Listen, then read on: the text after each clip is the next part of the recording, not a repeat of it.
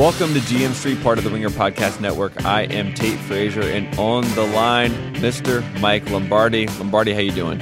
I'm great, Tate Frazier. How you doing? I mean, you, you're just a busy guy. You got college hoops, you got pro football. I mean, you know, really. I mean, is there anything else you don't do? Well, really, this, think th- about it. This morning at nine o'clock, my day started with NBA. Uh, it is now noon, and, and that now I'm doing NFL. And at one o'clock, I'll be doing college basketball. And by two o'clock, I'll just pass out. I'll just be asleep. Uh, no, two rest of the o'clock. You're going to stop at Chick Fil A on the way home, and then you're going to drink about as much beer as you could possibly drink. Let's not let's not lie about. You know this. me Let's too well. here. You know me Let's too well. be really honest. I mean, they asked me about uh, they asked me on No Bull about In-N-Out Burger. You ever go to that? You ever see that In-N-Out Burger over by the LAX, like right when you're pulling in? Yeah, it's always packed because that's the first one I people mean, see like, when they I land. swear to God, they must be giving burgers out there. I swear, I've never seen anything like it in my life. It's like a social experiment. As soon as people land, especially you know somebody from North Carolina, when I first came out here, the hubbub was that I had to go to In-N-Out Burger, and then I went there and I was like, wow, I I feel like I've been tricked. I feel like they played a game on me, and uh, they do it right there by the airport. It's actually genius. Whoever decided that, whoever put it there, they're smarter than me. It's a gold mine. Yeah. I mean, you can't get through the airport. Sometimes it's more crowded to get through the through there than to get through the airport. And there's like a little cutoff I always make to go to the airport, Mhm. and, and it's backed up. Anyway, nobody wants to talk about my problems. Let's talk about Let's talk about Tennessee's problems. yes. Let's talk about that. Yeah. They, they got a lot of problems. Did you notice last night? Like Pittsburgh knew every call in the first quarter that that they were doing until they changed their checks. Like Pittsburgh was just moving the ball effortlessly against them up and down the field, and. I've never bought this Tennessee Titan team all year. You know I haven't bought them at all. And, and I think, you, know, Mariota didn't play well. He got sacked five times, threw four interceptions. But at the end of the day, when they can't run the ball and they can't control the pace of the game, they can't win. Well, they added this thing uh, last night. I don't know if you saw this, the Sky Cam, and they, they I tried loved to, it, yeah. They try to frame it as like a Madden camera, so you could see behind the quarterback. So, unfortunately for you know the for you know Marcus Mariota and for Ben Roethlisberger, we basically could see their vantage point on every decision that they made, and seeing some of Mariota's passes from behind and seeing what he sees on the field. I mean, I think it exposed him a little bit. I, I don't want to blame it all on the Sky Cam, but it was tough. I mean, some of the interceptions he had were just like you know. What are you seeing? I, I can see what you're seeing, but why are you seeing something different here? What is Yeah. going on? We're, was- we're watching a different game. There's, Yeah. there's no doubt we're watching a different game. I, you know, I like that camera a lot, and I think it's really good. And if you really understood the coverages, it'll really teach fans the coverages because there's only really two coverages in football: middle of the field open, middle of the field closed. So Mhm. When the quarterback gets the ball and hits his hand, he if there's a player in the middle of the field, he knows it's single high. So he wants he wants to work the outside. If he sees too deep, he knows it's middle. Now there'll be man combinations and all this stuff that goes off of it, but what you can see is his ability to have to quickly make a decision and throw the ball. Like the first interception, he made the right decision. He just threw the ball inaccurately. Yeah, it was bad. And then even the first touchdown that that uh, that Roethlisberger threw was a free play. The flag goes Oh, up for man. offsides, and he just basically throws it up. There are two Tennessee guys back there with Antonio Brown, and from the vantage point of the sky cam, I was like, "There's no way he should catch this ball. This should at least be picked." But you know, it's a flag, so it doesn't matter.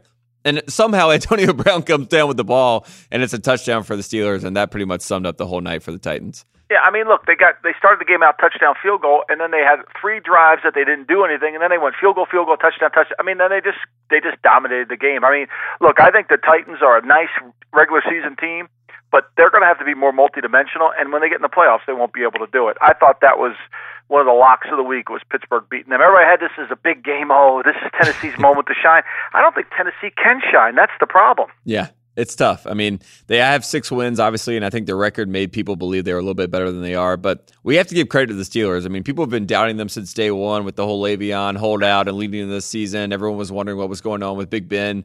They've got eight wins. They have the same amount of wins as the uh, Philadelphia Eagles. So, congrats to the state of Pennsylvania. They're Yeah, but the well. Eagles have already planned their parade, so I, uh, they've already bought all the confetti. So stop. Uh, Amazon's out of confetti. Don't order. All right. Well, this is the Saturday sit down where you pick five games for people to watch out for this weekend. It is week 11. And the first game that we have up, we have the Cincinnati Bengals taking on the Denver Broncos. Um, two, three, and six teams, and two teams that are not doing so great. And that's being nice. Yeah, I think this is a classic game. Look, uh, Denver, Cincinnati couldn't stop the run last week, okay? And they struggled to slow down the run. I think they gave up over 180 yards rushing, and, you know, they were back and forth. And their defense, when Denver can run the football effectively, look, and I'm no, I'm, I don't like the heist whatsoever. And, you know, I'm always concerned when I'm rooting in his interest. But I think this defense has taken a beating for two weeks in a row. And if Vance Joseph has anything left as a head coach and he can muster anything as a defensive coordinator, this is exactly the kind of team you want to play. They don't their tackle situation in Cincinnati isn't very good. Their mm-hmm. offensive line, bad lines typically don't travel well. And now you get them at home. And Denver, for all their problems, and I know they lost two straight home games. They've lost to the Giants and they've lost to the Patriots. They, they typically play much better at home. So I think their ability to run the football against the Bengals, the Bengals' inability to really consistently move the ball against them, I I think it really favors Denver. I think this is one of those games where, and if Denver doesn't win this game, I think then when you and I are talking Sunday night, we're gonna we're gonna basically insult Vance Joseph and we're gonna put him on the hot seat because he if he doesn't win this one, I think he's one and done. And what about the what about Marvin Lewis on the other side? I mean, with this Bengals team, they keep running it back every single season. I mean, are they are they just content with what they are at this point, which is a really bad football team? I, think that they are in transition, and I think Mike Brown's smart enough to know that. I think that they've got a quarterback like Andy Dalton who's not very good, right? And mm-hmm. they know Andy Dalton struggles, and, they paid him, but he's not great. I, I just think to me, Mike Brown will look at this and say, we have to get better in the offensive line. We have to improve. He loves status quo. He loves to keep things the same. So for him to make a change, he has to ask himself, who would I go to? Who's the next choice? Who's the next coach I would want to pick? I'm not sure he has one.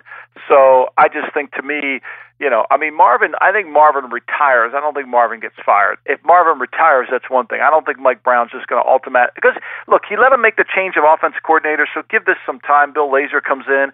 But look, if they can't run the ball against Cincinnati, I mean, last week Tennessee dominated running the football. I don't think Tennessee's a great team. I don't think Denver's a great team. Mm-hmm. I know Cincinnati's not a great team.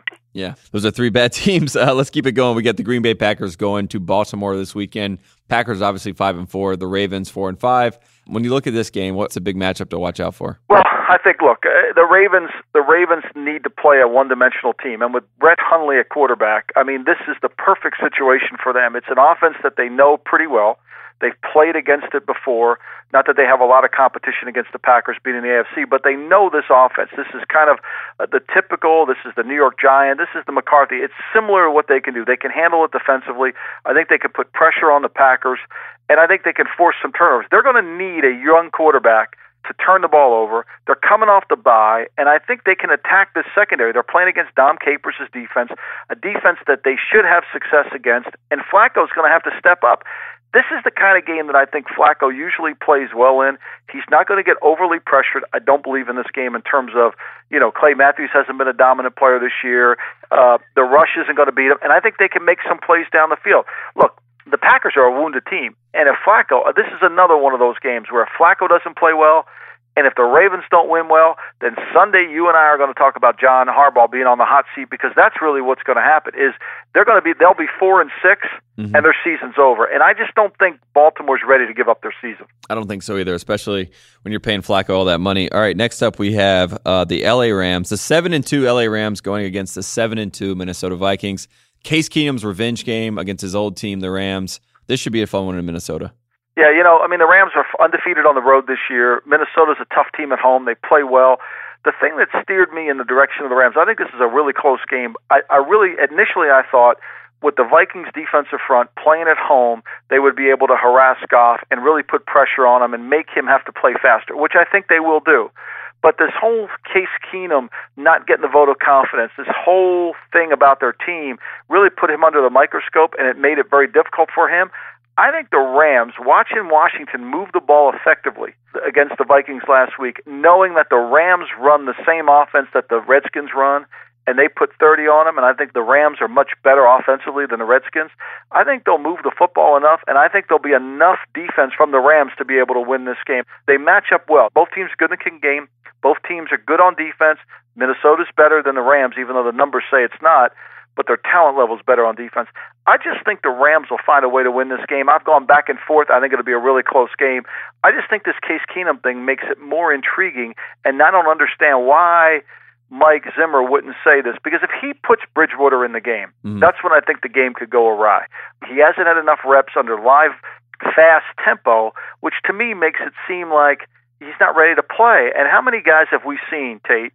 That are veterans that haven't had the real reps that, that look rusty when they come in the first game. And if they make a quarterback change, which I think they will, because if Keenum throws a, struggles, that makes me worry about about the Vikings. And we know Mike Zimmer loves Teddy Bridgewater, and I I, I do think that we will see him on Sunday. As crazy as that I is do, and that, this is why I'm going with the Rams. Not because I dislike Teddy Bridgewater, just I don't think Teddy Bridgewater will be ready.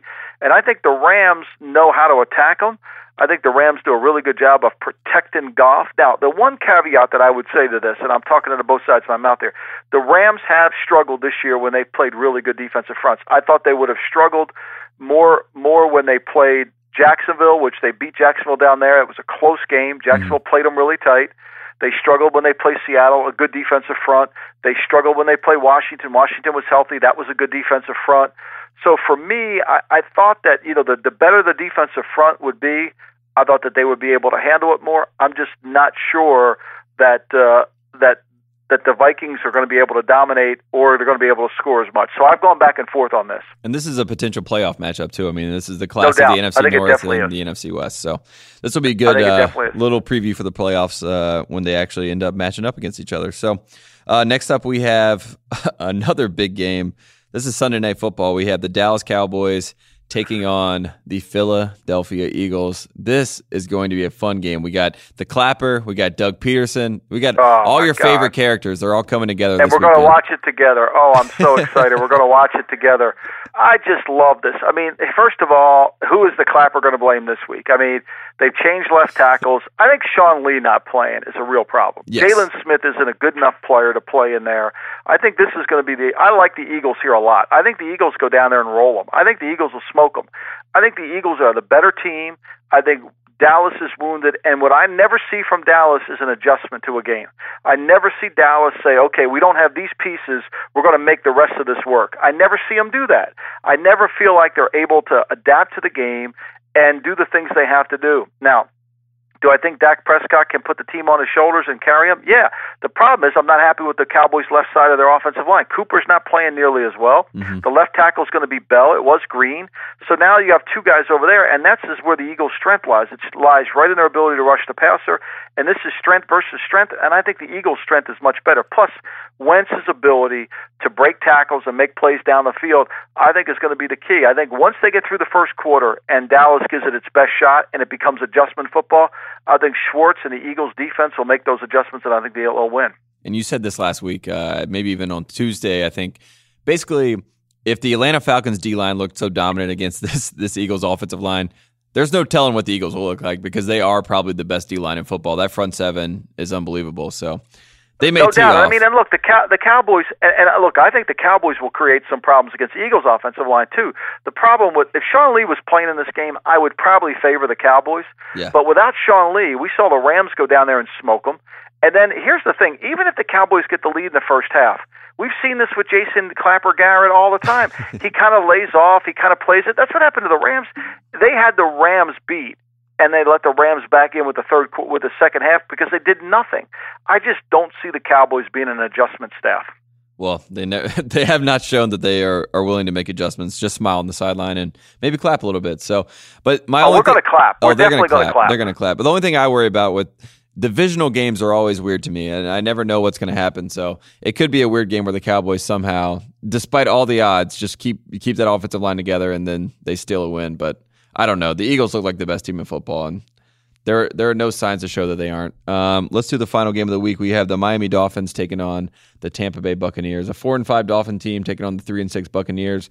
There's obviously the Ryan Fitzpatrick question if he's going to play quarterback or not. Jameis Winston in the news for not so great things uh, this week, but uh, what do you see on the field between these two teams? Well, look, I think Miami, uh, like Miami's been embarrassed. Every time Miami's got embarrassed, they go home and they play a better game. I think this is a better situation for them. They'll play against the Tampa team that they'll know the coverage. They'll understand everything what they're going to do. Miami will get a good read on things. This is not, in spite of their efforts against the Jets, Tampa typically isn't a great pass rushing team, which is what Miami needs to be successful. This is the kind of game where Miami plays well, and you think they're better than they are, and they're five and five, and they think they're right in the thick of things because they've beaten some bad teams I think Tampa. I know Mike Evans comes back, but I think Tampa mm-hmm. with Ryan Fitzpatrick is due for a clunker down there. I know I know that, that they're not going to be able to really run the ball, and I think that when you watch these two teams play, as bad as they are, I think Miami's actually the better team, and I think this is one of those games where Miami comes out and plays well, and I think they'll win the game. Yeah, well, Kenyon Drake has been he, he's inspired some hope on that Dolphin team. So hopefully he can keep it yeah, going. you know, I, I think it's time. I, I think when you get your when you get beaten as bad as you are on a short week, I think the best thing is when you get beat on Monday night as badly as they do. You have a short week, Hmm. you get the players full attention, and their season isn't over. I just see this whole Jameis Winston thing, this whole Tampa thing seems like it's in complete disarray. I, I know Miami's had their obstacles all season. I don't see them being in disarray. I think they'll move the football effectively on Tampa because they're playing a coverage. I think this is when Adam Gase is really good. He knows the coverage, he can predict it, he can get the throws he wants, and I think they'll move the football effectively. and if you're talking about the hot seat, Dirk Koetter, he might be he Oh, might be yeah, on the land this weekend. Yeah, he's gonna go. He's been on the land for long. He's brought his toothbrush with him everywhere he goes. Yeah, it's uh, that'll be fun. That'll be tough to see if uh, if Tampa can't turn things around. It doesn't look likely that he'll be hanging around there any longer. Um, all right, Lombardi, that's been good. We got our five games this weekend. Is there anything else like any matchups this weekend you want to look out for, or are we good? Are, are the people ready? I, I think we're ready to go. I'm really excited to watch the Clapper coach. I'm ready to go. I want to see what he does. I hope he proves me wrong. I want to see what he does. And I think we'll know a lot. I think the Raider game is going to be fascinating in Mexico City. Patriots stayed out west. Patriots, to me, seem like offensively, watching them on tape, they're humming pretty well. They got things going. Uh, and again, I think the Saints team. I think this will be a really good game in New Orleans. I think it'll be close. It'll be a close game. I think the Saints will move the foot. I think Washington's a beaten up team, but I think the Saints will have all they can take against Washington. The other game that I think is going to be funny. It's going to snow in Cleveland, and you know it's hard to run the football in the snow. Which means Blake Bortles might have to throw the ball in this game, which means Cleveland has a really good chance to win. Do you know, Tate Frazier, that other than John McKay, the Uh-huh. legendary coach who at the USC, who went on to the Tampa Bay Buccaneers, who was retired probably before you were born. He wore a floppy hat all the time, looked like he was going fishing. Mhm. Uh, he was 0 and 25 in his first 25 games, coaching the expansion Tampa Bay Buccaneers, and Hue Jackson's 1 and 24. And I'll give you another little nugget just to throw a little things. Do you know Hue Jackson's never won a game as a head coach? The last game he's won on Sunday has to go back to his time at the Raiders. I mean, his last two victories as a head coach happened on Saturday on Christmas Eve. He might just be a Christmas Eve coach. Well, maybe that's his gift to the world. It's the gift that keeps on giving. His two wins. Uh, this has been A, That's my nugget for you. that was a good nugget. Uh, this has been another edition of the Saturday Sit Down on GM Street, part of the Ringer Podcast Network. We will be back Sunday night. Myself, Mike Lombardi. Thank you, Lombardi. Thanks, Tate Frazier. I'll see you Sunday.